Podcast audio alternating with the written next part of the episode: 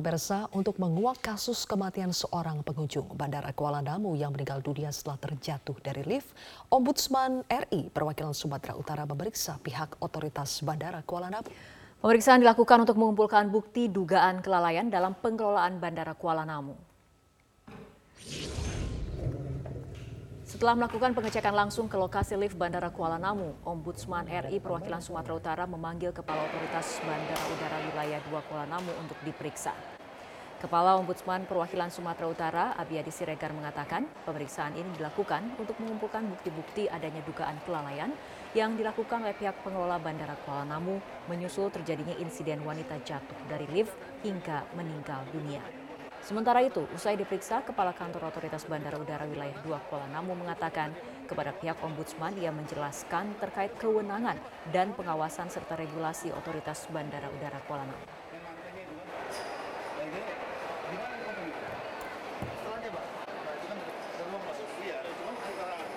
Sejumlah petinggi PT Angkasa Pura Aviasi memenuhi panggilan Ombudsman Sumatera Utara terkait kematian Aisyah Hasibuan, wanita yang jatuh dari lift di Bandara Kuala Namu. Pemanggilan dilakukan untuk mengumpulkan bukti adanya indikasi kelalaian dalam insiden ini. Informasi selengkapnya akan disampaikan jurnalis MGN Dana Pangaribuan langsung dari kantor Ombudsman Sumatera Utara. Dana, apakah pemeriksaan sudah selesai dilakukan? Sylvia dan juga Fitri benar sekali bahwa buntut dari kasus kematian Aisyah Hasibuan, wanita yang jatuh dari lift Bandara Internasional Kuala Namu Sumatera Utara masih dalam pemeriksaan. Hari ini Ombudsman RI perwakilan Sumatera Utara memanggil petinggi PT Angkasa Pura Aviasi di kantor Ombudsman untuk memeriksa ataupun meminta klarifikasi terkait dengan peristiwa tersebut. Saat ini pertemuan tersebut masih berlangsung yang tadi dimulai sejak pukul 14.30 waktu Indonesia Barat hingga saat ini artinya sudah berjalan lebih dari 4 jam untuk pertemuannya. Pertemuan tersebut juga digelar secara tertutup. Tadi sempat diinformasikan bahwa saat ini pihak dari Angkasa Pura Aviasi tengah mengisi sejumlah berita acara. Dan diketahui bahwa pemanggilan ini sendiri akan mengklarifikasi terkait beberapa hal di antaranya peristiwa terjatuhnya Aisyah, kemudian juga pengelolaan sarana dan juga prasarana di Bandara Kuala Namu yang dinilai ada indikasi kelalaian. Kemarin juga sempat dilakukan peninjauan oleh Kepala Ombudsman Perwakilan Sumatera Utara Apiyadi Sregar yang menyampaikan beberapa poin di antaranya adanya dugaan kelalaian baik eh, perawatan atau maintenance dari sarana dan juga prasarana kemudian juga mempertanyakan kualitas sarana dan juga prasarana untuk di Bandara Internasional yang dikategorikan abal-abal kemudian juga menyampaikan bahwa informasi sementara ada uh, informasi mengenai lift tersebut yang kerap sekali mengalami kerusakan atau kemacetan. Dan hingga saat ini proses pemeriksaan terhadap sejumlah saksi juga terus mas berlangsung. Tadi juga tim lapor dari Polda Sumatera Utara juga sudah memeriksa kondisi lift tempat terjatuhnya Aisyah. Dan hingga saat ini kami masih menunggu baik hasil pertemuan dari Ombudsman Perwakilan Sumatera Utara bersama dengan pihak PT Angkasa Pura Aviasi dan juga masih menunggu kapan pihak Angkasa Pura ataupun bandara melakukan konferensi pers terbuka kepada media untuk mengungkap peristiwa jatuhnya Aisyah di Bandara Kuala Namu hingga akhirnya diketemukan selama tiga hari di Bandara Kuala Namu. Fitri juga Jilvia. Baik, terima kasih rekan Dana Pangaribuan atas laporan Anda. Pemirsa keluarga Aisyah Hasibuan, seorang wanita yang meninggal dunia setelah terjatuh dari lift di Bandara Kuala Namu, menyesalkan sikap petugas bandara yang tidak maksimal saat diminta membantu mencari korban. Sementara itu, penyidik Polresta Deli Serdang telah menyelidiki kasus ini dengan memeriksa belasan orang saksi. Keluarga Aisyah Hasibuan, seorang wanita yang meninggal dunia setelah terjatuh dari lift di Bandara Kuala Namu, menyesalkan sikap petugas bandara saat diminta membantu mencari keberadaan korban. Pihak keluarga menyebut petugas bandara hanya memeriksa ruang lift tanpa memeriksa rekaman CCTV sehingga korban tak ditemukan. Korban akhirnya baru ditemukan tiga hari kemudian dengan kondisi telah meninggal dunia dan membusuk di lantai dasar lift. Mereka hanya membantu mencari secara kasat mata, artinya uh, mereka ikut membantu melihat di lift itu dibuka pintu, setelah itu sudah. Uh, jadi tidak ada upaya-upaya maksimal.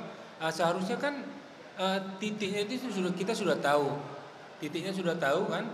uh, harusnya itu aja CCTV aja dibuka di yang ada lift di dalamnya itu yang itu aja kontrolnya sudah sudah ketahuan tapi mereka tidak lakukan itu dalam kasus ini, Ombudsman Perwakilan Sumatera Utara yang memeriksa langsung kondisi lift menemukan adanya dugaan kelalaian dalam perawatan sarana dan prasarana Bandara Internasional Kuala Namu.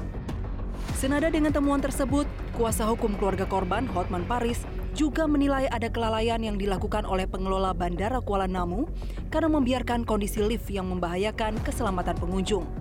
Tidak benar bahwa almarhum membuka paksa. Dia kan cuma pencet yang normal Siapa pun akan pencet kalau memang dia mau keluar lift.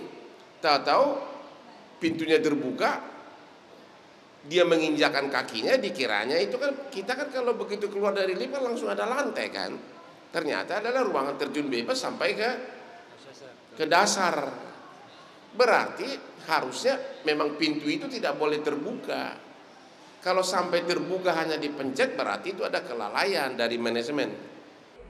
Untuk menangani kasus ini, penyidik Polresta Deli Serdang telah mulai penyelidikan dengan memeriksa belasan saksi. Setidaknya 12 saksi telah diperiksa, termasuk petugas AFSEK yang memantau CCTV, tim teknis, dan sejumlah saksi terkait lainnya. Eh, kami sudah melakukan pemeriksaan terhadap saksi-saksi dan pihak-pihak terkaitan dengan kejadian tersebut. Eh, sampai dengan hari ini kita sudah melakukan pemeriksaan sebanyak 12 orang, nantinya akan mungkin bertambah sesuai dengan kapasitas daripada saksi yang akan nanti kami minta keterangan. Buntut dari peristiwa ini, pihak keluarga korban menggugat enam perusahaan operasional di Bandara Kuala Namu, yaitu PT Angkasa Pura II, PT Angkasa Pura Aviasi, PT Angkasa Pura Solusi, GMR Airports Ltd, GMR Airports Consortium, dan Aeroports de Paris. Sementara itu, lima petugas Bandara Kuala Namu juga telah dinonaktifkan menyusul insiden jatuhnya wanita dari lift ini. Pemirsa perwira menengah Polda Sumatera Utara Hirudin Hasibuan telah dipecat dari institusi Polri imbas penganiayaan yang dilakukan oleh anaknya kepada Ken Admiral. Namun ada hal yang tidak biasa yang ditujukan oleh mantan perwira menengah tersebut yang terlihat lebih kalem dan ramah.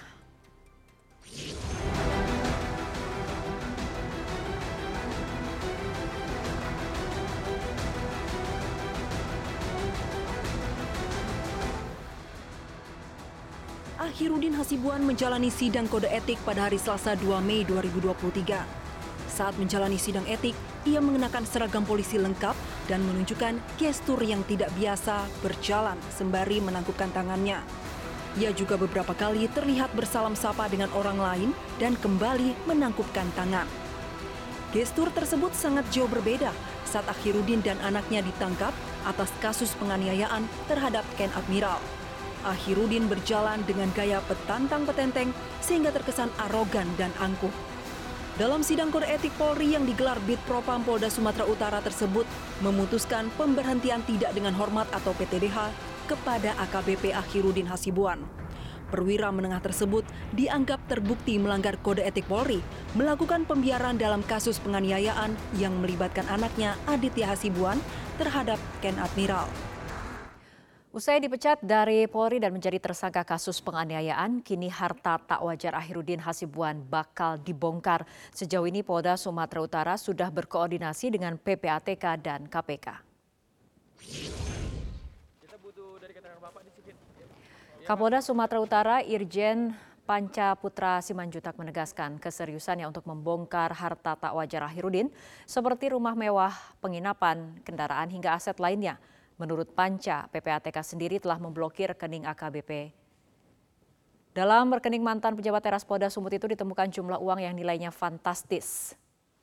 Terkait dugaan pidana di bidang migas, penyidik tengah menyelidiki apakah Hirudin adalah pihak yang memberikan kesempatan atau ikut aktif dalam kegiatan migas ilegal, termasuk mendalami soal dugaan gratifikasi yang diterima Ahirudin sebagai anggota Polri.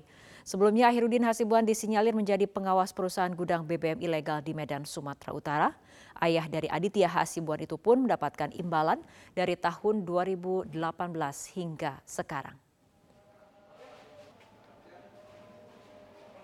prosesnya sudah teman-teman ketahui itu adalah yang ketiga yaitu diproses berdasarkan undang-undang minyak dan gas bumi ya teman-teman sekalian ikuti prosesnya nanti saya minta dan yang keempat teman-teman sekalian adalah berkaitan dengan gratifikasi ya yang dia peroleh imbalan atau hadiah yang dia peroleh selaku anggota Polri terkait dengan kegiatan di bidang migas tersebut ataupun bidang lainnya, hal lainnya. Ini sudah diatur berdasarkan Undang-Undang Tindak Pidana Korupsi dan teman-teman sudah mendapat penjelasan bahwa penyidik di Treskrim Sus Subdit Tipikor sedang memproses ini. Dan untuk melapis itu, teman-teman sekalian, penyidik di Treskrim Sus dan khususnya di Peter yang menangani Undang-Undang Migas dan korupsinya melapis dengan Undang-Undang Tindak Pidana Pencucian Uang menyangkut harta kekayaan yang diperoleh dari imbalan atau penerimaan hadiah yang tidak benar.